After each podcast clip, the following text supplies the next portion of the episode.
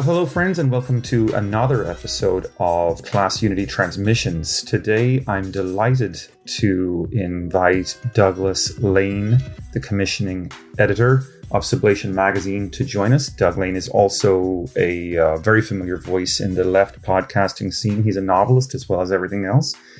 Uh, and uh, you will have heard him um, uh, in his podcast, Diet Soap and possibly also in his work previously with uh, Zero Books.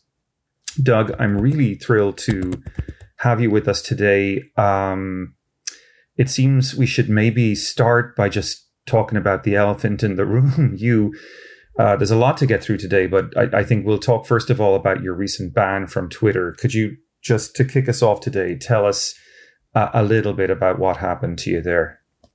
Well, I I don't know the all the ins and outs of what went into the decision, but I can tell you what tweet um, got me banned, uh, and and uh, maybe I can contextualize it. So yeah, please do. Yeah.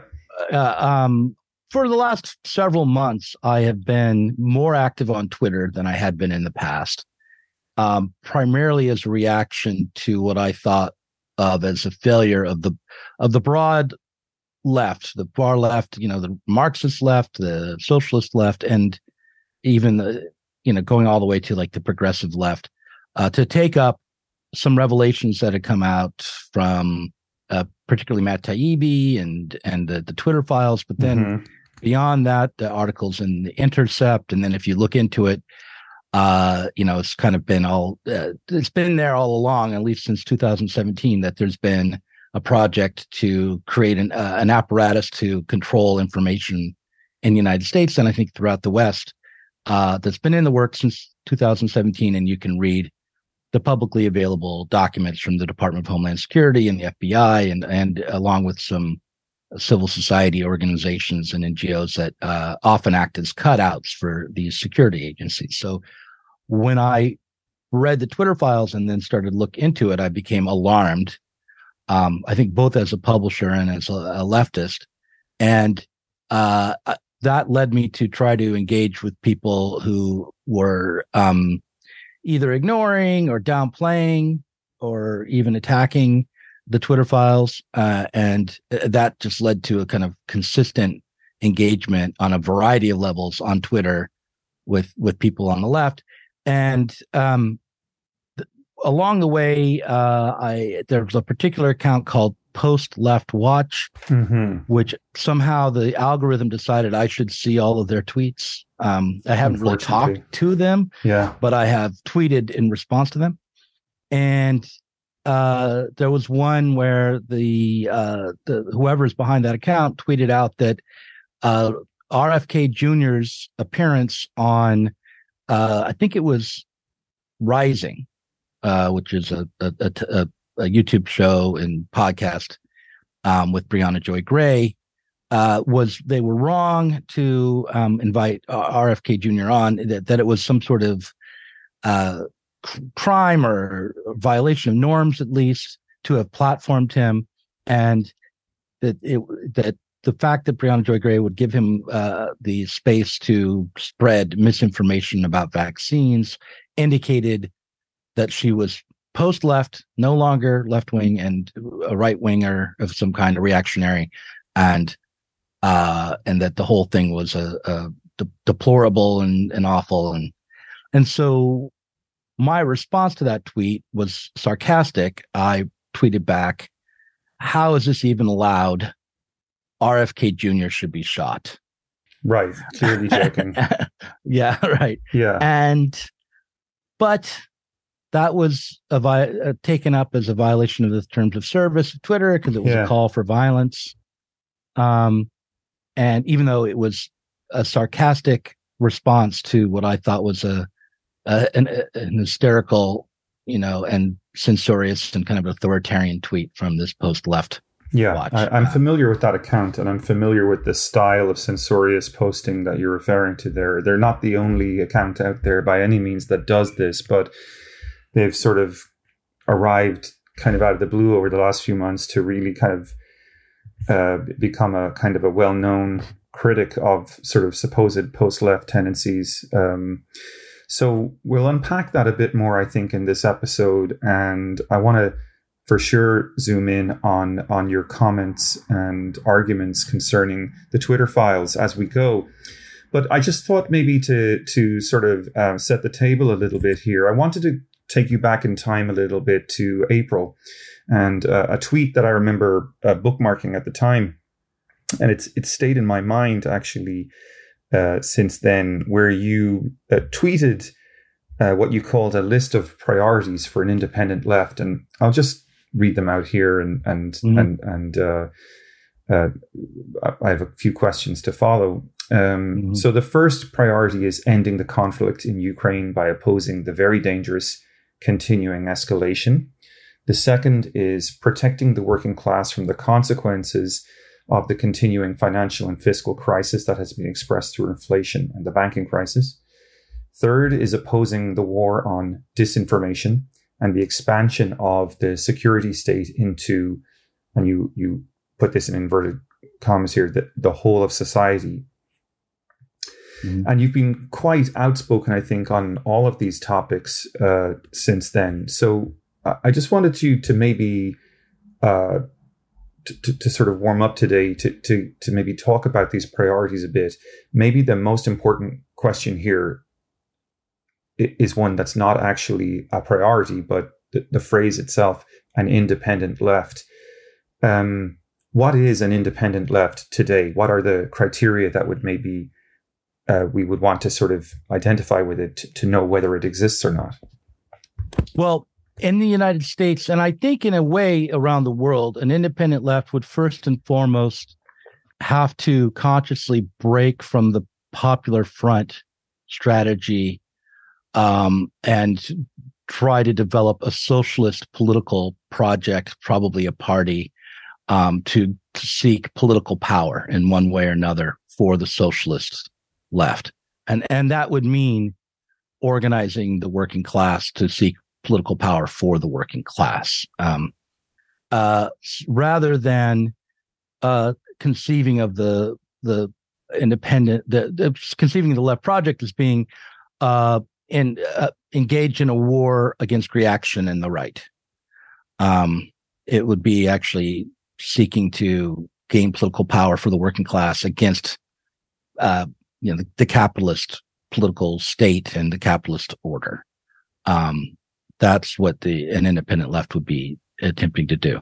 Um, and that means first and foremost breaking with the Democratic Party, not just like kind of halfway breaking with the Democratic Party, um, not just like voting green or something like that, but truly no longer conceiving of the project of protecting the left wing of capital as a, a, important part of the project for an independent left.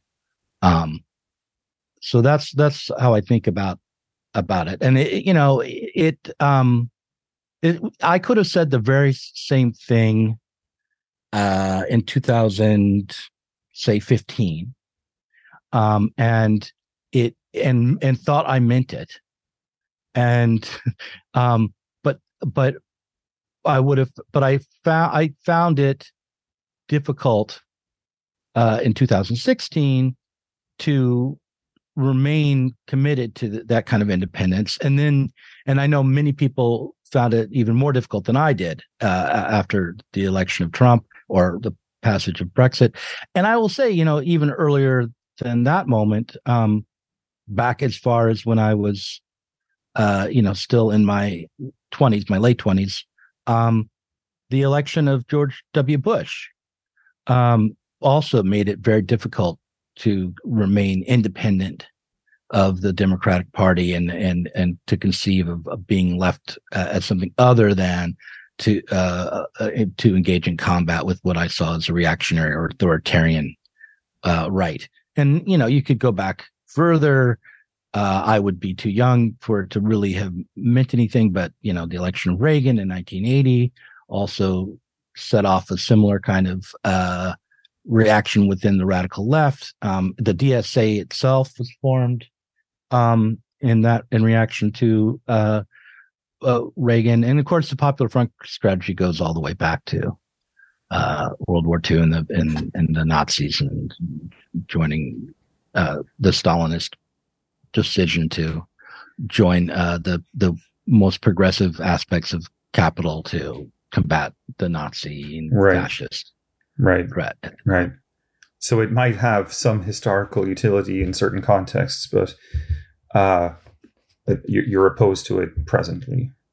Yeah, and I think it probably was a mistake in 1980. I mean, I, I, you know, I don't, I don't, I, I think that um, this is something that I've come to believe over years. You know, partly in, through my engagement, and maybe largely due, mm-hmm. through my engagement with um, uh, Chris Cutrone of the Platypus Affiliated Society, right. but but it's not just his theory. I mean, if you look back uh, at um, the way that the new left was critiquing society and and was developing a politics um, in the 60s say and and then the way in which their politics changed after 1973 and after certainly after Reagan to be no longer critical of the Fordist state the way someone like Mario Savio was in 1964, but instead to be eh, trying to revive the Fordist welfare state uh, after like 1981. Um, you know, you can see that that that it, that that that is that is clearly a, a, a step back and a, and a, a kind of regression or a mistake, but it's one that is understandable given the intensity of neoliberal uh, regression or you know the, the the the way in which it felt as though the working class were under uh, attack um, mm-hmm. in the era of neoliberalism. Of course, now we are facing a moment where we don't know what's coming next, but I think neoliberalism is being re- replaced, and we are in a kind of blind way being put into the position of defending and trying to hold on to neoliberalism. Yeah, yeah. Um, so, and this is all a mistake, it, and this is what we'll always do unless we develop an independent politics yeah. that isn't primarily aimed at fighting the right wing of capital, but but yeah, developing. Yeah, yeah. I think that's actually it's it's uh, you've um, sort of um, uh, previewed there. I, I think a theme that I want to sort of address with you as we discuss you know those three priorities that you mentioned in your tweet that we we were talking about just a moment ago. Um, you know, so the, the the first one of those priorities is the war in Ukraine, and um, I, I anticipate, based on what you're saying about your uh, sort of engagement with Jean Bajelon and and people like that, that that you'll have a lot to to say on this topic. But you know, um, if I can say so, my own view is that the, the US left has kind of honeypotted itself when it comes to Ukraine. And that's a, a phrase that I've stolen from Matt Taibbi. Um, so the, the common fra- refrain on the left is that there's imperialism on both sides of this conflict. It's kind of like the inverse of Trump's famous, you know, very fine people on both sides comment uh, in Charlottesville. yeah. mm-hmm. uh, you know, so so maybe uh, the imperialism on both sides argument has empirical application in certain timeframes like World War One, where you actually have a multipolar world order. But I think I want to put it to you that in the present context, it's kind of insane to to draw an equivalency between U.S. and Russian power as if, well, you know, well, they're both obviously imperialists, so therefore, you know, I mean, even if mm-hmm. Russia is an autocracy, even if it is a problematic state uh, in terms of its internal affairs, um, the reality is Russia has a GDP close to that of Italy. I think there's clear evidence that that that the United States is actually the aggressor here, not Russia. The Russians warned us for decades about NATO expansionism. Mm-hmm. US policymakers like William Burns told us long ago that Ukraine was like the hardest of red lines for Russia. Mm-hmm. And we have people like Lev Golinkin writing in The Nation uh, in several articles now that the US is, you know, risking a lot here because by favoring Ukrainian movement west, as it were, joining NATO, joining the European Union, um, and by you know, and it's not just antagonizing Russia, but it's also potentially um, inviting the famous term, you know, blowback from Chalmers Johnson. Um, uh, it's inviting blowback by openly funding uh, what what appear to be organized fascist, properly fascist uh, regiments. Mm-hmm. So I, I just kind of you know, uh, that's how I see this. Are conflict. you saying I'm soft on Ukraine? I'm too forgiving of the, the United States in a way, or what? no? I'm not. I'm, I'm, i guess I'm passing the microphone to you to see like w- what's going on here because it seems to me that by um, inviting this kind of imperialism on both sides critique that we're uh, uh, uh, in, intentionally trying to um, uh, uh, to dilute essentially um, the, the critique of Biden's more sort of liberal or cosmopolitan imperialism, you know, the, the, the kind of globalization style imperialism that the United States mm-hmm. has long sort of championed. Um, maybe that's well, too editorial uh, question. I apologize, but no, I just, no, no, I want to see where no, you, it's fine. Yeah. I, I, I, am I'm glad to receive it. Uh, that question because usually I get attacked by people who are, um, you know, very committed to Zelensky's fight and the and the people's fight in Ukraine. And the thing I get at, you know, told is, well, don't the, the Ukrainian people have the right to defend themselves? Right. Who are you to tell the Ukrainian people what they should and shouldn't do? That kind of thing. Yeah, they have the right to join um, NATO. Yeah, yeah, right. Um, well, they they actually don't have that right, but uh, but uh, here, my thinking about this, I'm trying to to think beyond the way in which this is framed by yeah. International law and realist politics and sure, spheres sure. of influence and and a kind of uh, imperialism um, that isn't maybe equally on both sides, but sort of defines um, uh, the our, our understanding of, of, of these conflicts and of foreign uh, policy and, and and relations in general. It, it, and and I'm not a scholar about this. I'm is you know like I'm not. I don't know. Uh, I, I don't know the history of Ukraine deeply. I don't. I, I've I've you know caught up by reading newspaper articles and things like that. But overall, my view is that for, as an American, uh, we workers and, and and the public in America has a should be outraged by the conflict in Ukraine given the um, the history uh, and the uh, and the history of promises that were made to the American public after the collapse of the Soviet Union. Um, and given the opportunity to move beyond the the incredibly stressful and tension filled and existentially dangerous Cold War, um, the the fact that we are in, again in a close to hot conflict with Russia, a nuclear power, um, is not acceptable, given that there was a time not that long ago, maybe 15 years ago, where there was a cut, where the talk wasn't about bringing uh, just about bringing Ukraine into NATO, but bringing uh, the Soviet uh, former Soviet Union, I'm sorry, Russia into into NATO. Um, like the the idea of a, a world a new world order with a thousand points of light and equal trade between all these nations and the the the capitalist promise.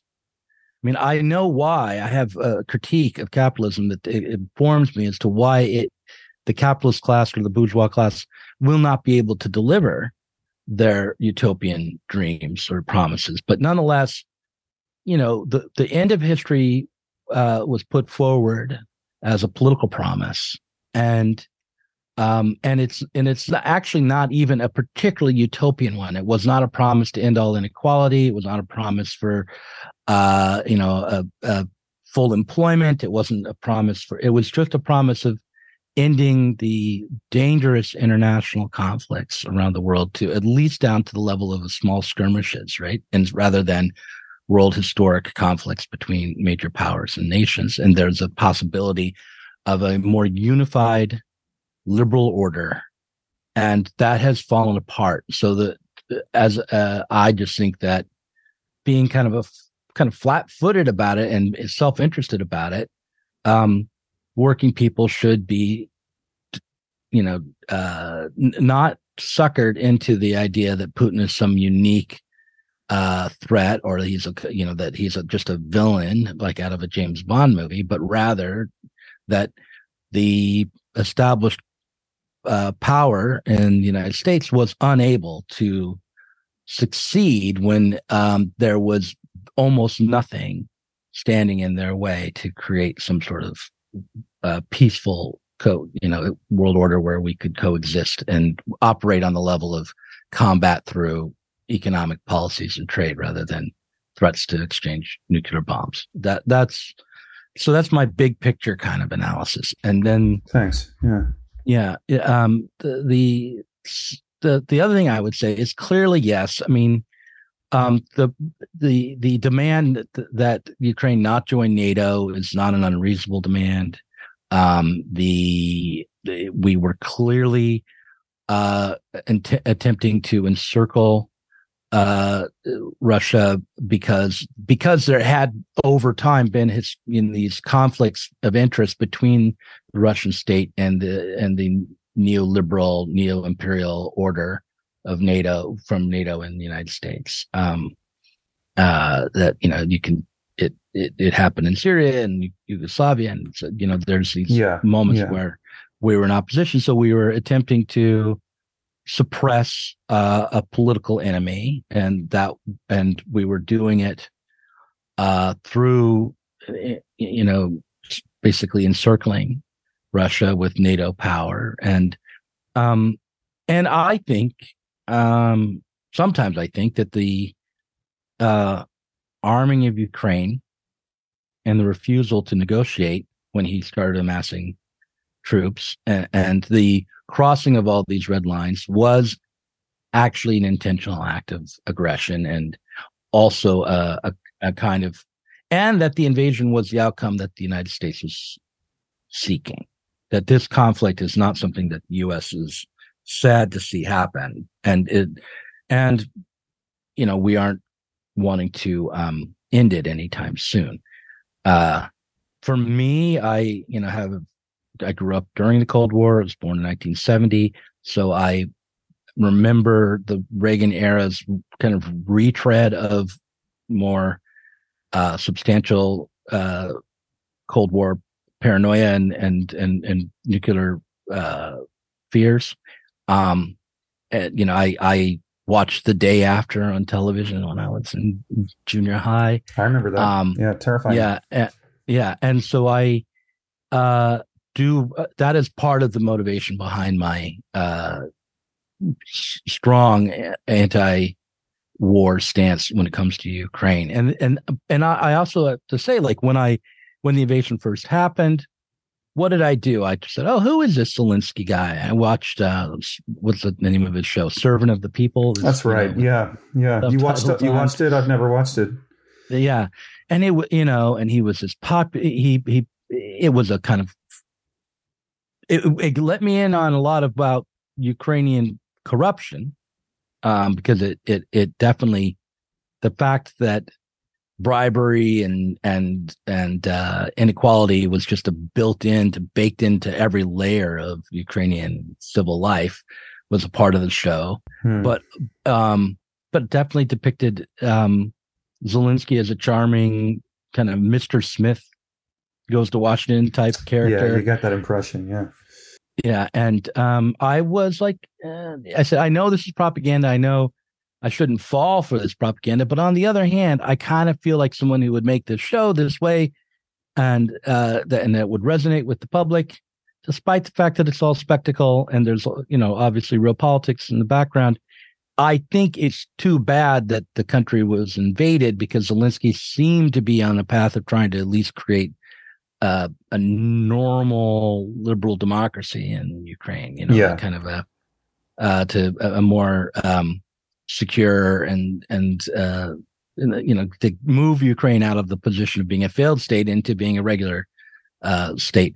And yes, I mean Glenn Greenwald. Sorry, just to cut across you there. You know, I was listening to Glenn Greenwald yeah. Uh, during the week, and um, he was uh, talking about um, you know some of these some of the history of Zelensky in power, and you know he was listing off a, a number of egregious policies that uh, you know were were before the invasion, where that that that seemed quite authoritarian in nature. You know, banning Russian Orthodox Church, shutting down, um, you know, uh, pro-Russian uh, TV stations, uh, opposition TV stations, and even banning uh, political parties. Uh, one of that which was before. See, I didn't yeah. know that. yeah, one, time, one, right? one I was just watching yeah. Servant of the People. Sure, sure. right. Yeah, yeah, yeah. Right. But one one of which even was um, there was one party he banned that that was even like 10% of the parliament in terms of its you know the number of seats it had. So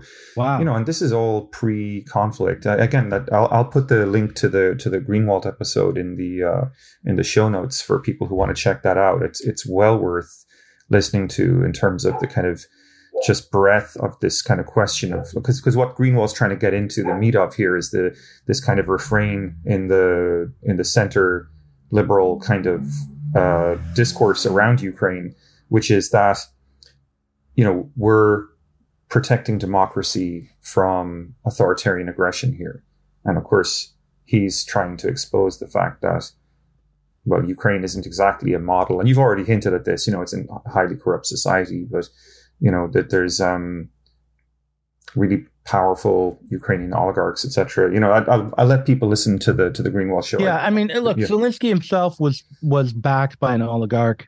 Yeah. Um, the the the television show that he created was um an uh, political propaganda. It was the beginning of his campaign uh, to become the president. Um, he uh, I, and since um, the invasion, he's certainly been extremely authoritarian. It's, he just said he's not going to hold any elections until the war is over. Right. Um. Uh. And and uh. Yeah. I don't believe. I. You know. I. I agree that like my original view was myopic and Pollyanna and. But I, but I didn't start. I just like I didn't have an, a knee jerk anti U.S. imperialism reaction to what was happening. I, I, I, and I, you know, I would have I, in general, I tend to think that the the more bourgeois rights uh, uh, people can achieve, that means like, you know, protection from co- corrupt officials, some due process, uh, you know, the right to assemble, free speech, and uh, along with that, um, relative wealth um, within the working class. You know, the more affluence that uh, uh, the industrial base can accrue for itself that that's all for the the the best, and that that those create the conditions where organizing politically for socialism and for transcending these conditions might occur, um, and that it was very difficult to struggle for socialism within an authoritarian uh, system where that are is half run by warlord or warlords or you know oligarchs and you know where the the mob is as likely to be your security as as the you know municipal police. So, um, but so, but having said all that, I definitely believe now that um, the call for a peaceful negotiated settlement in Ukraine and uh, you know with some concessions to Putin along you know, about territory uh, in the Donbass and certainly including Crimea is uh, not a, an outlandish thing to call. That's not a pro Putin thing to call for. It's a pro American thing to call for. It's a pro working class thing to call for. And, and so why when when I gave you my long winded question there uh, some moments ago, um, now uh, y- your reaction was, oh, so you think I'm being too soft? Like what what was what did you think I was? well, because um, gave you that impression. No, nothing exactly. It's just it was a, it was the it was the Look, I've I've kind of gotten a little defensive. I think uh, after months on Twitter, and one yeah, of the things I can see I it. I can totally doing, understand. Yeah, yeah. Um, and I've uh, I think what it is is it's a matter of there. I think there's this um, anti-imperialist left, which was very like the that might be embodied in a, in a media organization like the Grayzone, mm, which okay. um, uh, oh, and and which maybe uh, Glenn Greenwald is aligned with at times. Certainly. Um, uh, which is uh, in, in this moment not not wrong in its critiques of U.S. power, but which I do think Gene is correct to, to point out is like misses part of the reality, which is that it's not that every nation is equally imperialist or that the U.S. doesn't have a, an incredibly dominant position in the world, and really there's one world state and it's the U.S. state and NATO, and then with you know that's that's trying to run the whole global capitalist system. I think that's all true, but on the other hand, the capitalist system and all its contradictions, including the tendency to create monopoly powers and the tendency to drive uh, nations towards imperialist projects, uh, exist in every nation, and it's not uh, imperialism is not is not some cultural product of the United States. It is. Yeah, you see, that's I, I, that's that's where I bristle uh, with, with Gene, and and I, you know, I, I, Gene has a lot of things to say that I admire, and I, mm. I, you know, I consider him a, a comrade, and this is not a, a an anti-Gene thing by any means, but you know, I, I think Gene and Kuba and people like that, I, I, I I, I, do disagree. I think I, I just instinctively, viscerally, I am not sure how to fully express that, but I, I think they equivocate um, too much. Uh, you know, uh, because whatever Russia's sins are, whatever China's sins are, and whatever uh, power political tendencies they're engaging in as competitor nations, I will certainly agree that they're competitor nations that are playing power political games. No question. And I think those can even be thought of and understood in Marxist terms and should be understood in Marxist terms as specific, mm. you know, vestiges or, or, fractions of domestic capital. Uh, and there's probably even fractions mm. within that again, you know, like as capitalism right. is, is complicated. Um, but you know, I, I, suppose maybe I've read too much Leo Panitch in my life or something. But uh, mm. you know, it seems to me that um, there is a world order level power in in uh, in our current configuration in our in, in, in this moment and there has been for many decades now and it's it's not russia it's not china it's very much you know with all no, due I, respect yeah. like it's it's it's and and to to start talking uh, what uh, to me and this was kind of the nature of my question maybe i didn't express it terribly well but you know t- to me again it's just this idea that once we start to say imperialism on both sides there's a certain equivocation there which automatically dilutes the question of America's world ordering liberal cosmopolitan vision, which which I consider essentially to be the expression of late neoliberal uh, you know imperialism. Or, or, or it is it, it does answer the question of what imperialism actually is today. Um, well yeah. Just yesterday, I, I, recorded a conversation with Chris Cutrone, which will be about, be out tomorrow. And Look forward to it. Uh, yeah, and he, you know, he's, he constantly tries to take these contrarian kind of positions, but not out of uh, ordinary, ordinariness or just trollishness, but in order to try to point to socialism. I think, and I, yes, I, I agree with that. Yeah, yeah, and so one of the things he said is, "Oh, absolutely. You know, the United States and NATO run the world. They are creating a, a system of of uh, domination, um, and it is necessary. it is necessary. Interesting. um, um, that uh, that you know these for these trades to happen, to, for the for shipments to go through, for uh, the order to be maintained, just like the police is necessary, and and you know uh, in a city policing function of the United States is necessary in global capitalism. And what what he, he then would say, or you know, if you push him in the right direction, if you respond correctly, is that that does not mean that what is necessary now will have to be necessary in the future. But what I think that what he's pointing to is without an independent socialist politics that can transcend uh, the or aim at transcending the what's the conditions that make that necessary, we will uh, always be asked to start picking sides. And another thing that happens is that the anti-imperialist left splits off from the anti-fascist left, and uh, one consequence of that is that um, there can be rather than an anti-imperialism developed as a critique of U.S. capital and the U.S. state power, uh, there can be kind of a, a, a, an anti-American politics that that develops, which is basically saying the there's a something to the American culture there you know that that uh, pushes it to be uh, Doug, imperialist there's something in their character help me out here doug i, I mean i heard mm-hmm. chris uh, and for listeners who who don't know who chris cutrone is it, it might be actually handy if if we're going to go down this road a little bit that maybe you'd say a little mm-hmm. bit more about platypus and mm-hmm. and who chris is and I've, I've a huge admiration and respect for chris that that has I, I will be honest with you it's hard one years ago. I did not have much, uh, you know, overlap with right. him, and I think history has kind of pushed me in his direction. And I've, I've there's a number mm. of people in my orbit that I will say the same thing to. You know, Phil Cunliffe, mm. a good friend of mine on on the Bunga show. Uh, you know, I've said the same thing to him. Um, you know, and I'm, I'm so I'm happy to kind of be upfront about where where my yeah. politics have moved over recent years. But did I not hear Chris Cutrone on your show not that long ago taking Cedric Johnson apart for his argument about the need for the police in in in American cities?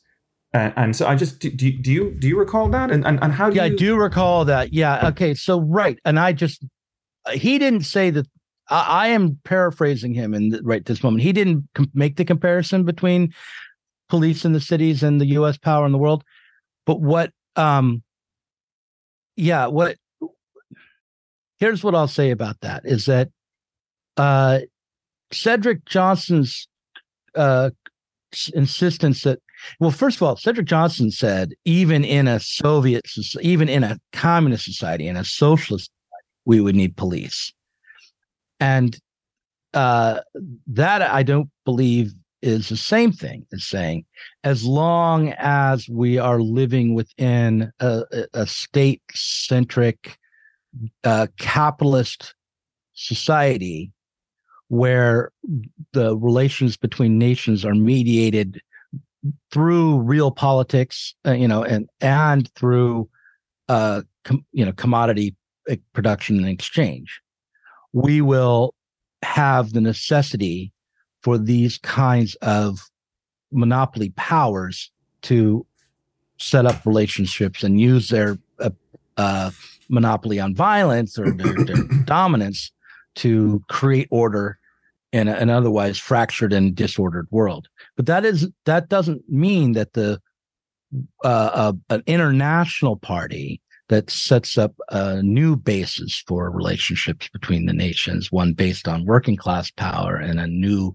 and the, an attempt to transform uh, social relations or civil society, which means also transforming the mode of production.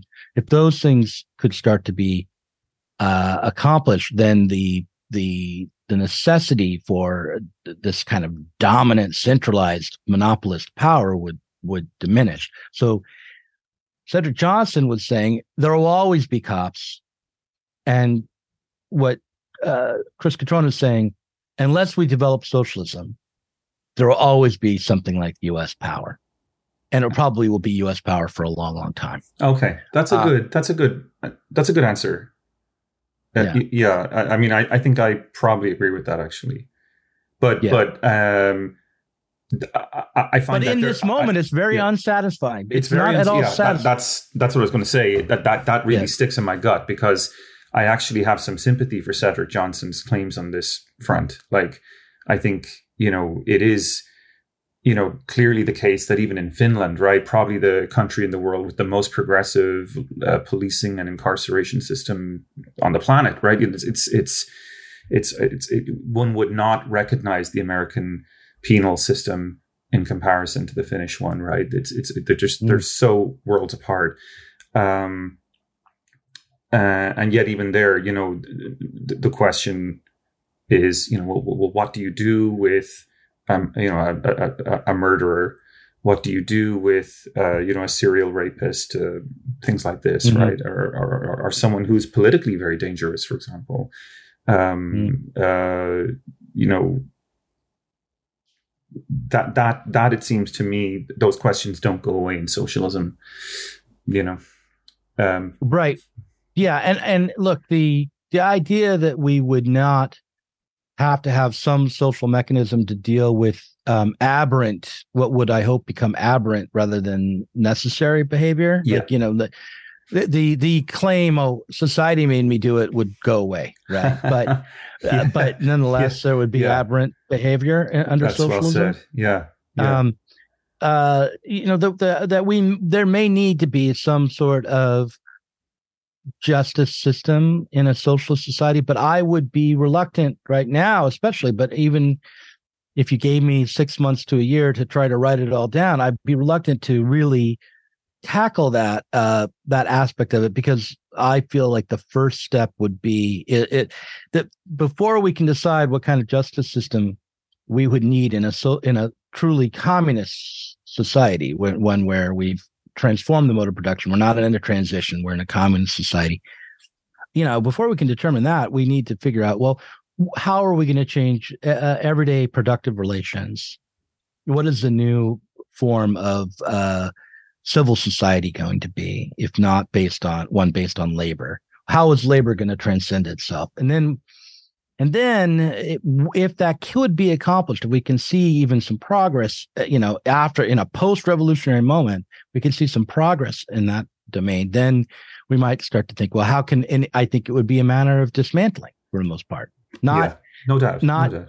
you know did we can start to figure okay well what do we what do we still need and what do we want to strip away in terms of the police um powers and the and the body of armed men who will go out and enforce the law um but yeah uh so yeah i mean uh overall we're in this moment where uh well it's interesting because in 2016 everyone wanted to be a socialist but socialism i mean everyone on the left wanted to be a socialist.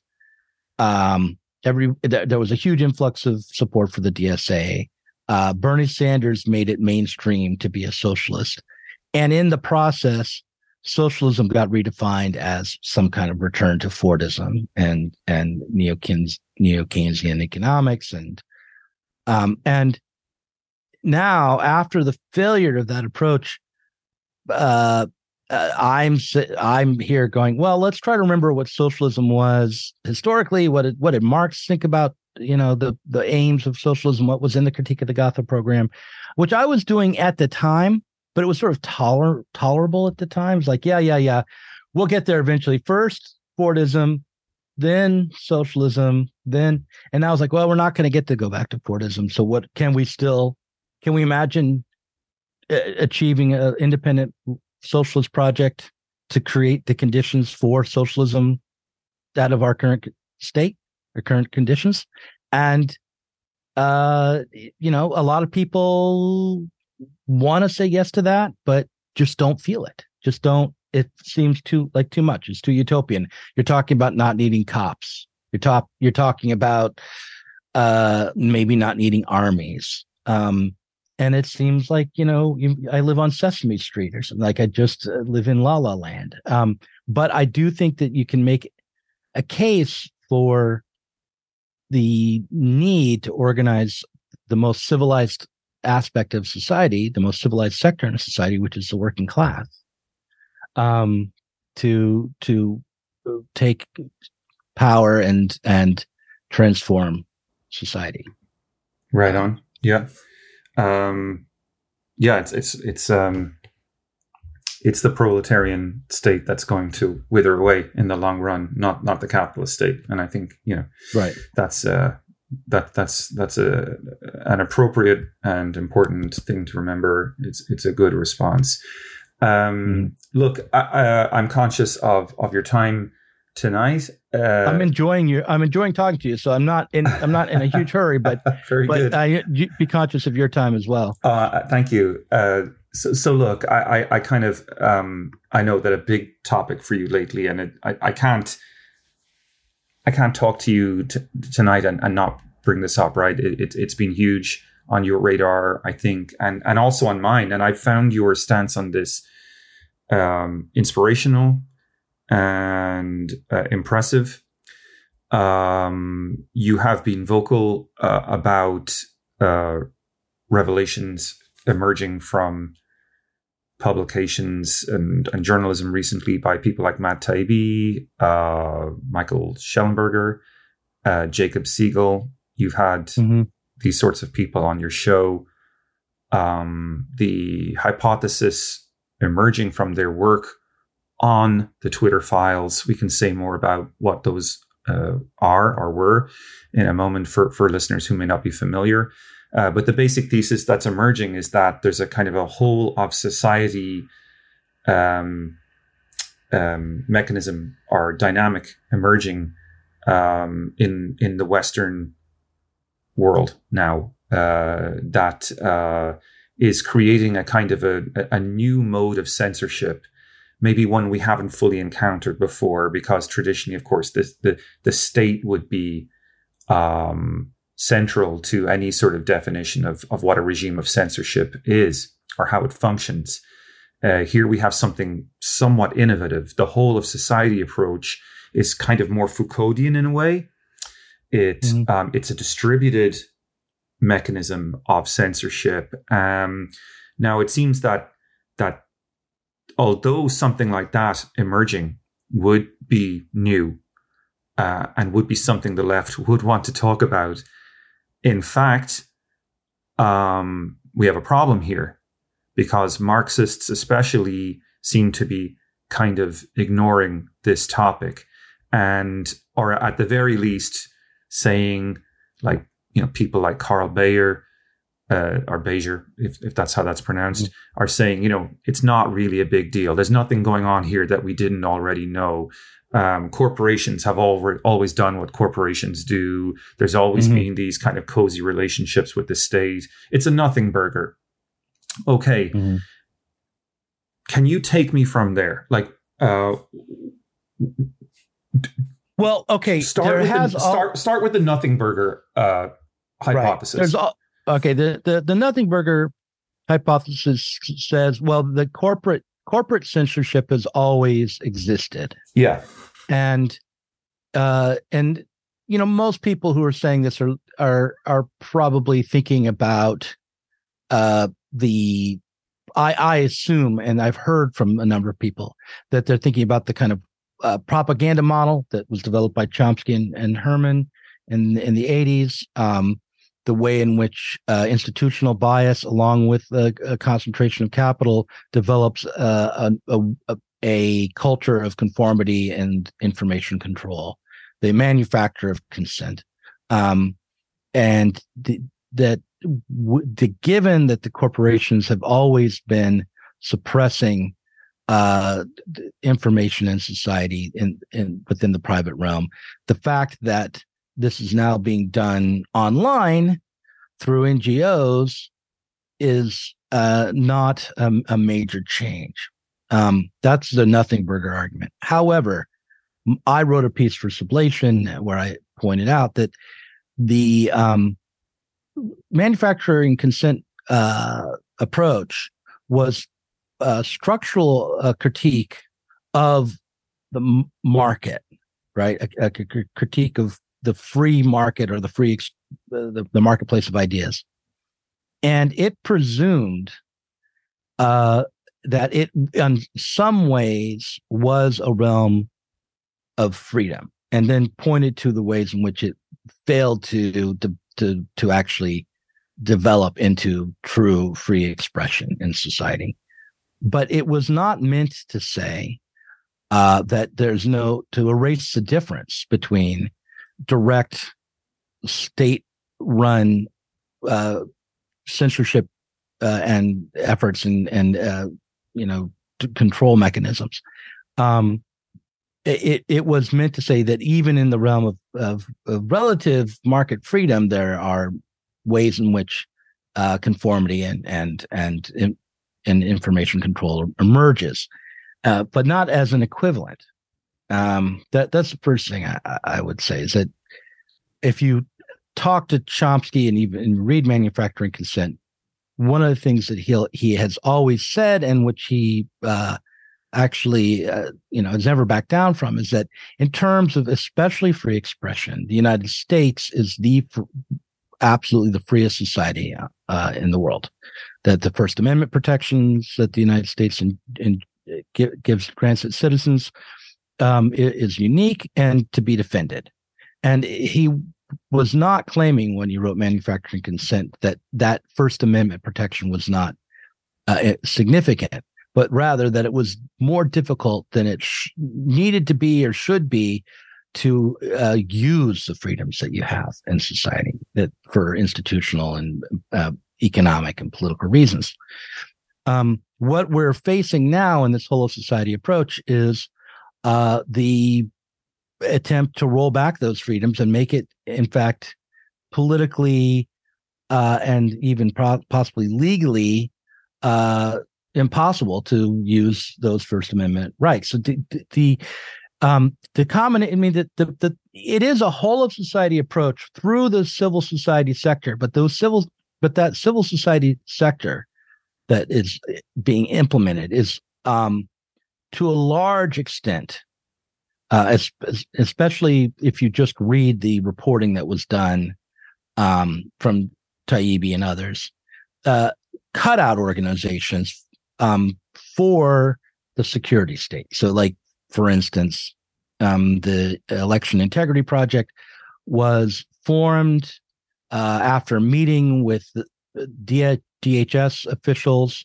through uh, the agency called CISA, which is a digital agency, um, and their their task was to fill the gaps uh, for CISA to do part take on projects that CISA for whatever reasons was unable to take up. That would be and the, the two reasons really given were one the in, in order to find a way around uh, the First Amendment, the, the, this, this NGO was formed, and secondly, because CISA may not have the technical ability to implement the machine learning processes that were needed to tackle uh, the control of the internet, which Stanford was uniquely positioned to offer. And so it's coming out of Stanford uh, University that this NGO was formed.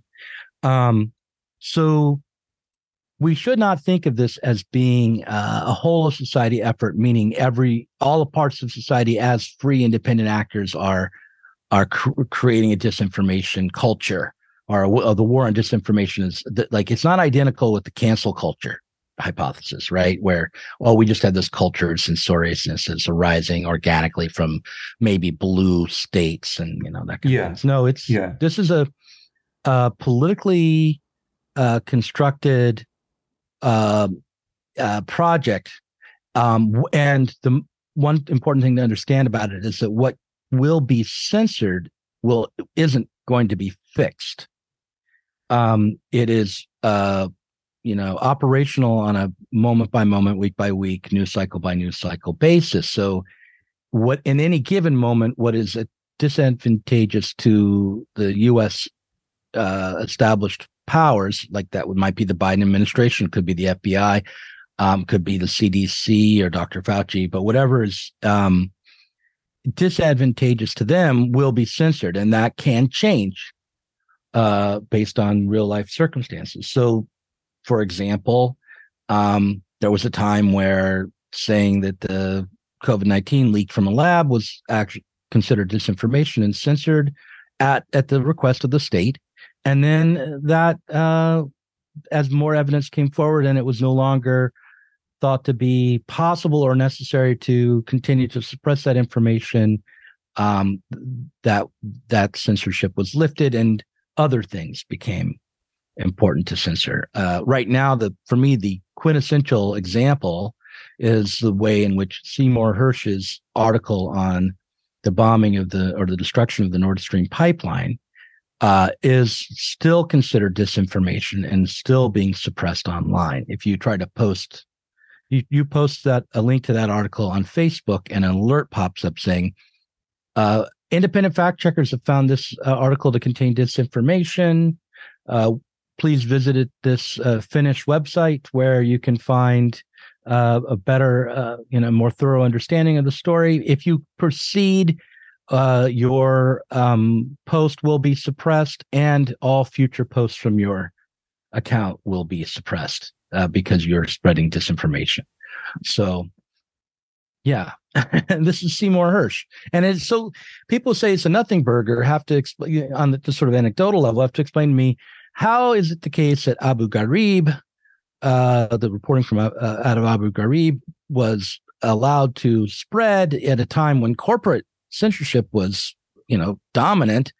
Um, but the uh, Nord Stream pipeline story is being suppressed at a time when the state is directly intervening. I mean, if you there's a difference between the level of censorship and the but the the thing that's very difficult for Marxists to accept, a, a certain kind of Marxists to accept, is that in fact, even though the free market and you know private power within civil society is not equal, cannot deliver on liberty, uh, puts a fetter on production and limits our life in ways that are are not acceptable. The absolute concentration of capital into the state and the control and the absolute monopoly power of an imperial state is worse than competition between private capitalists in terms of speech, like you and and in terms of free free thought. You you're you're going to be better off in a society where a few capitalists have big companies that are big media companies, and then there's these small potato companies that try to compete and they come and go and and you know rather than the state says this company, this company, this company, and these are all shut down. If you you know we're shutting down all these oppositional ones, we're going to control who can be in business around, uh, who can have a media business and who who cannot. And that's another thing that's in the pipeline with the Restrict Act in the United States. Yeah. And in Europe, it's even more direct than that. Sure. Um, so yeah, that does that answer the nothing? Yeah, burger? I, I think it does. I think it answers the nothing burger, but I guess I I'm still I I, I um I'm kind of well maybe to sort of take a step back now. To, again, you back in April articulated these kind of three priorities and it seems to me that in each and every one of those three priorities, we can see um, a sort of a deficient left, actually, uh, which mm-hmm. and, and and even since you offered that uh, post in in April, um, the the problem uh, with the left has even I, I, would argue been compounded by subsequent developments. Uh, I would offer to you that, that, that and I said this earlier in our discussion today. The the, um, the, the the problem here, in a sense, is that we are hesitant to be seen to be terribly critical of the Biden administration. Maybe part of the reason for that is that while we maybe have criticisms of the Biden administration, we're terribly worried that we might land some heavy punches that would diminish him eh, and possibly result in the election of Trump, you know, in the next uh, in the next election. Is that an adequate uh, theory as to why the left is? I think is... so. I mean, there's probably other aspects to it, um, but overall, uh, the uh, fear of having Trump take power, and if it wasn't Trump, it would be DeSantis. I mean, I don't think it would, and and which is really just a a commitment to support the Democratic Party hmm. um, is the explanation for why these things can't be taken up.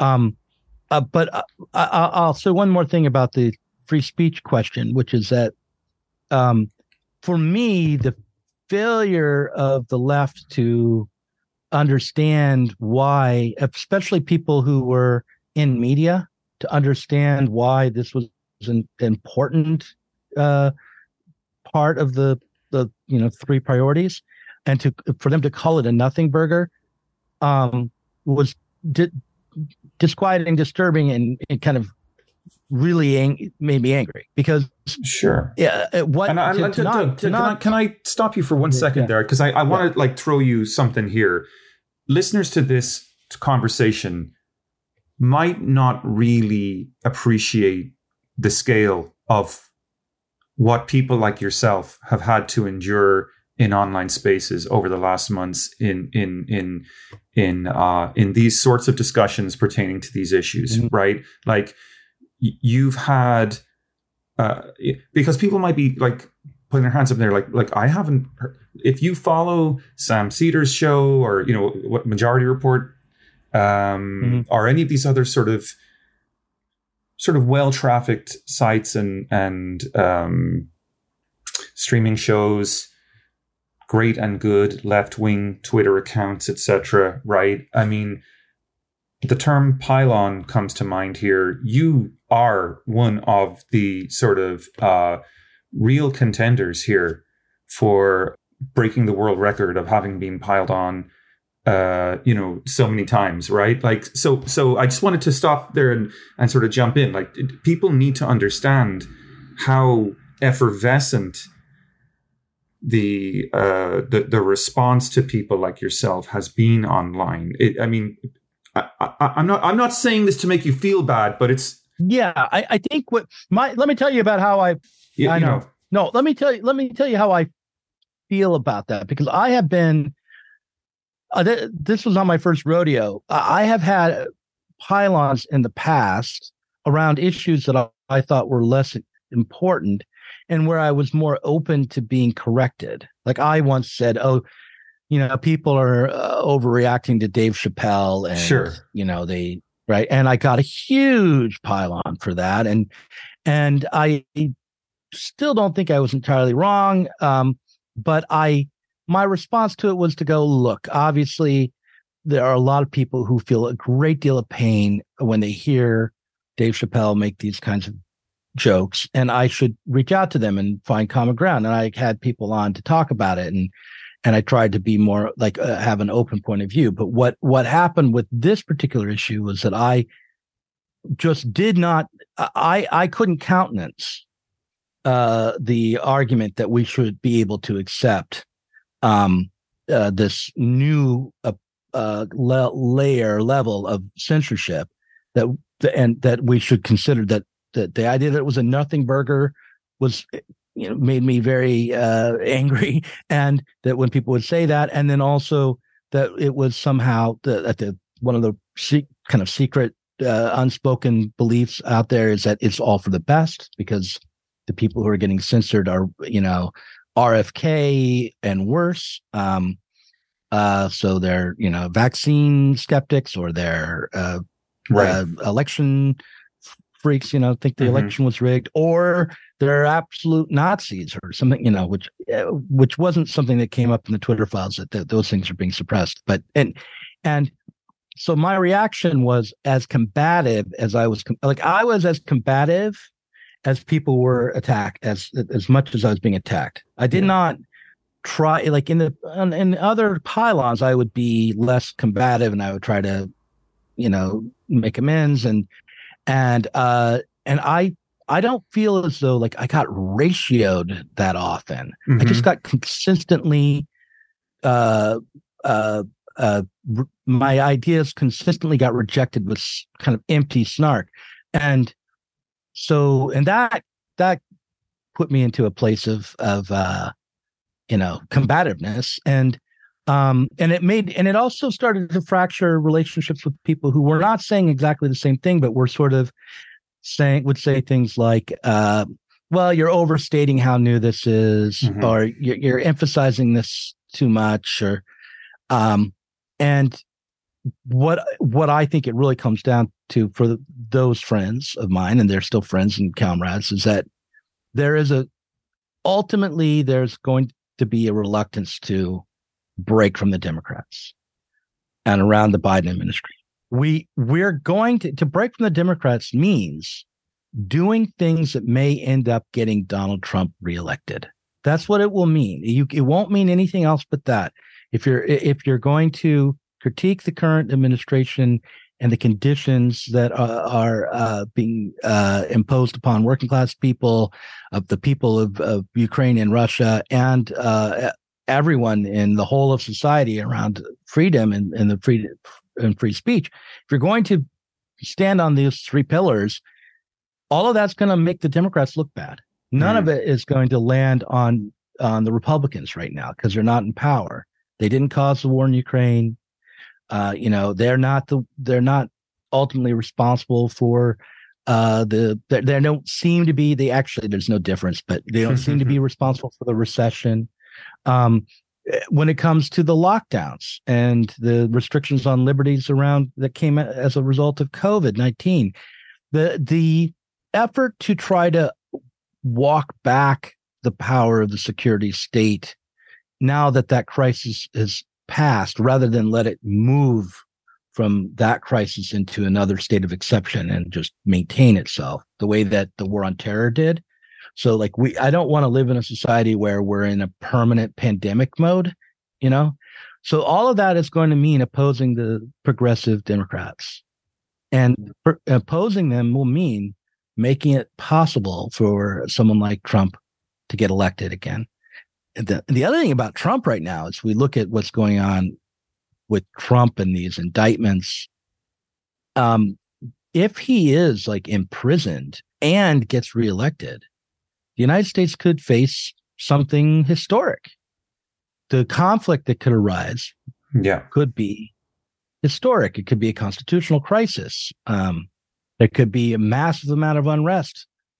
Um, and do, does the left want to be in that moment uh, taking the position that anyone who's a socialist and decent and on the left and standing up for working people is going to stand up uh, against whoever is uh, unhappy and un- out in the streets and protesting and outrage and for the FBI and the Department of Homeland Security and the Biden administration.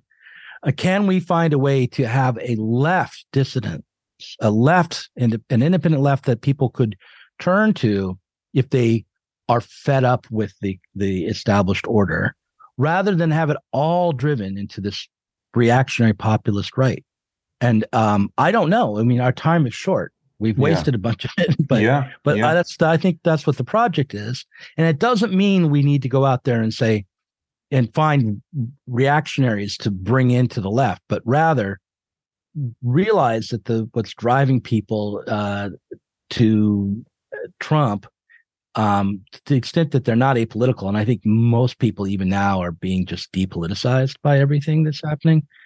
Um, but the, the what's driving the unrest is are real conditions, and if you don't have any way to address those real conditions from a from a socialist perspective, one that aims to transcend the conditions, then you know you're going to throw it to uh, charlatans like Trump. And I, I the other thing is my opinion of Trump is that while he is a, a gnarly guy, not you know, no one who I would ever want to see be president, and or even the president of my bo- local bowling league, right? Yeah. Um, nonetheless, I don't think he is Mussolini. No. Um, I and I don't think that he is uh, the kind of threat to democracy that he's being cast as being. And I think that if he were that the, I mean, I would hope that if he really were that kind of threat, that the way that the Democrats would deal with him would be different. Like, like he, it looked like it was DeSantis's nomination to win up until the point of the first indictment against Trump. Like he, Trump announced he was running again. Nobody cared, you know, and then, and then he was indicted and he became the center of a movement against the Biden. It elevated him. It rescued his campaign, I suppose. Yeah. Right. Yeah. I, I think so too. Um, although I have friends who uh, believe that Trump winning the the nomination would be the best thing uh, for the Democrats in the forthcoming election. Uh, I don't know how you feel about that, but that's kind of a, a well. How how would that work out? Because they would lose the White House, but they would gain more seats in Congress. No, the, the idea that? the idea is that if Trump wins the nomination for the Republican Party, oh, the nomination, that, that yes, he is the best candidate from a Democratic point of view to to to to win. But I but I I I mean, I, this is kind of a parlor game uh, kind of question, so listeners might not necessarily be kind of all that interested in these sorts of speculations. But uh, I suppose the idea would simply be that you know, if if it's a DeSantis win in the in the primaries, Trump voters may choose to stay home because a lot of them would come from sort of non-decided or not properly aligned. Uh, you know, in either party, kind of uh, th- that famous sort of American undecided middle um, non-aligned voter group. Um, whereas if if Trump wins, you you actually are setting up for a replay of the last election, which was very, very close.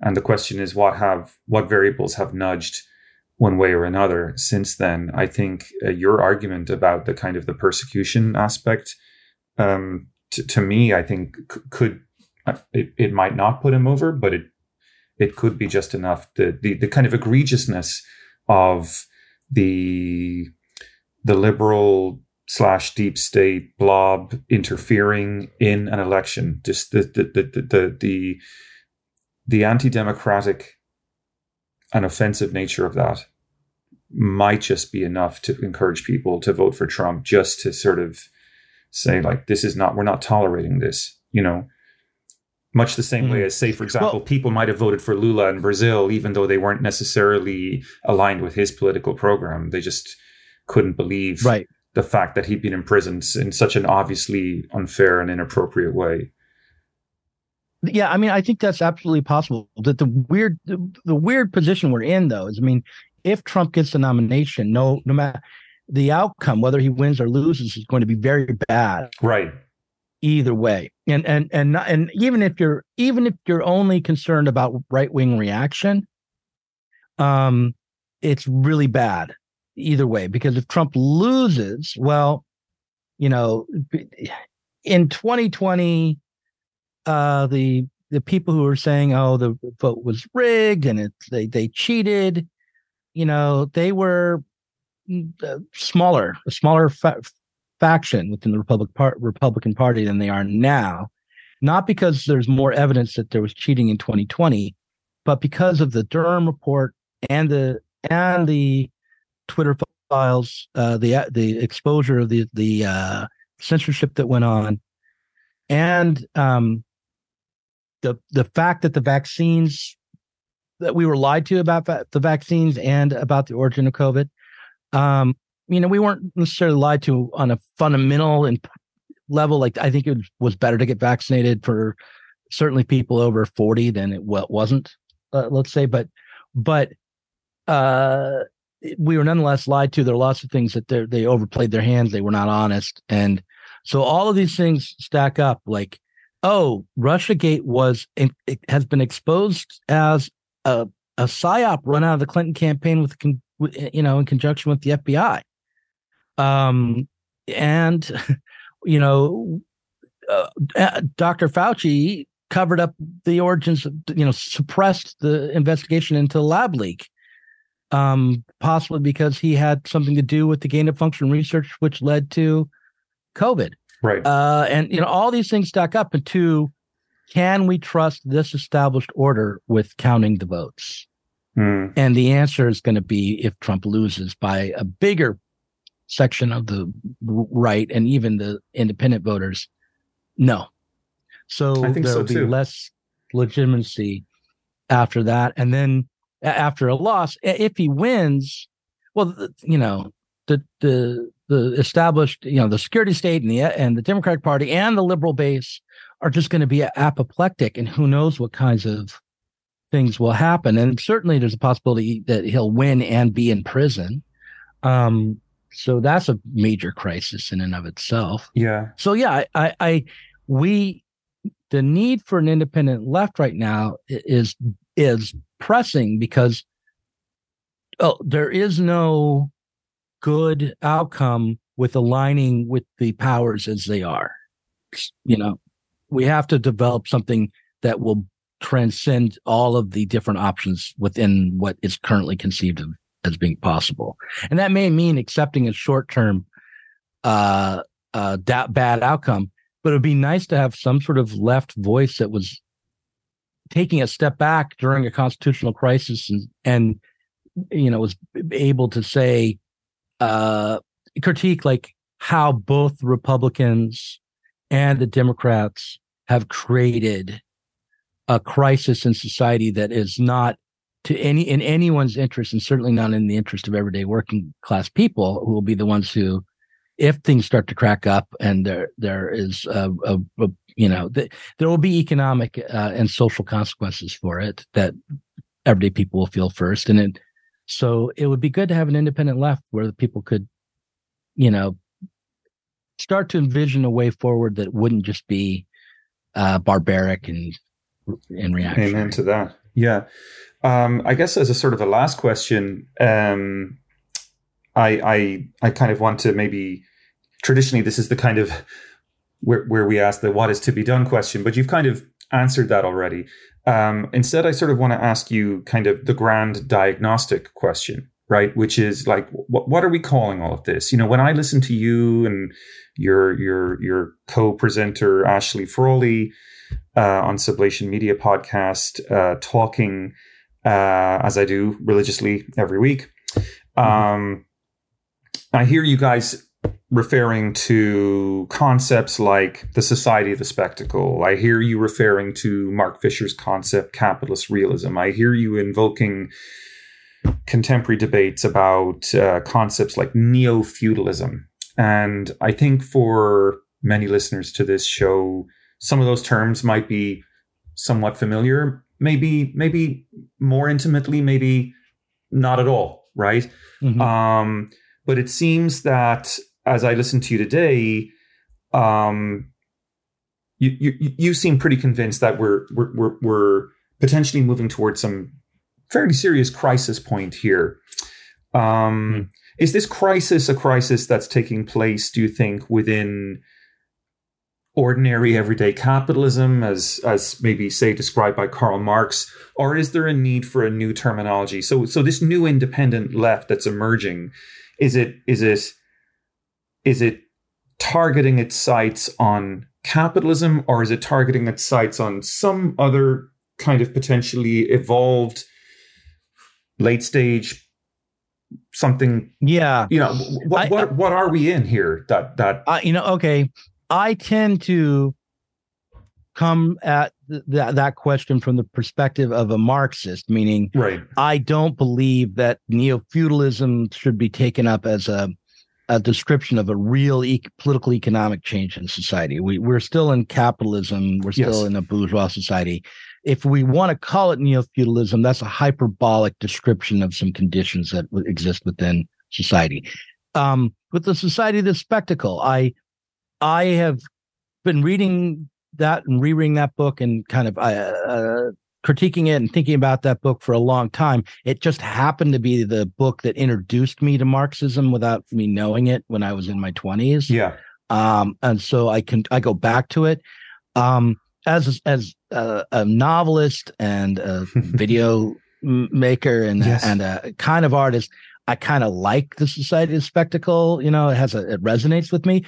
But I think that we should consider the spectacle in terms that are rather mundane. That it has to do with a form of high tech governance rather than uh, a, a change in the political economy. That it is important to understand how that the state and the political economy are in you know enmeshed um, and the degree to which the state and and the corporate uh, capitalist world are combined is the degree to which things are really running off the rails because that's that's fascism you know ultimately right?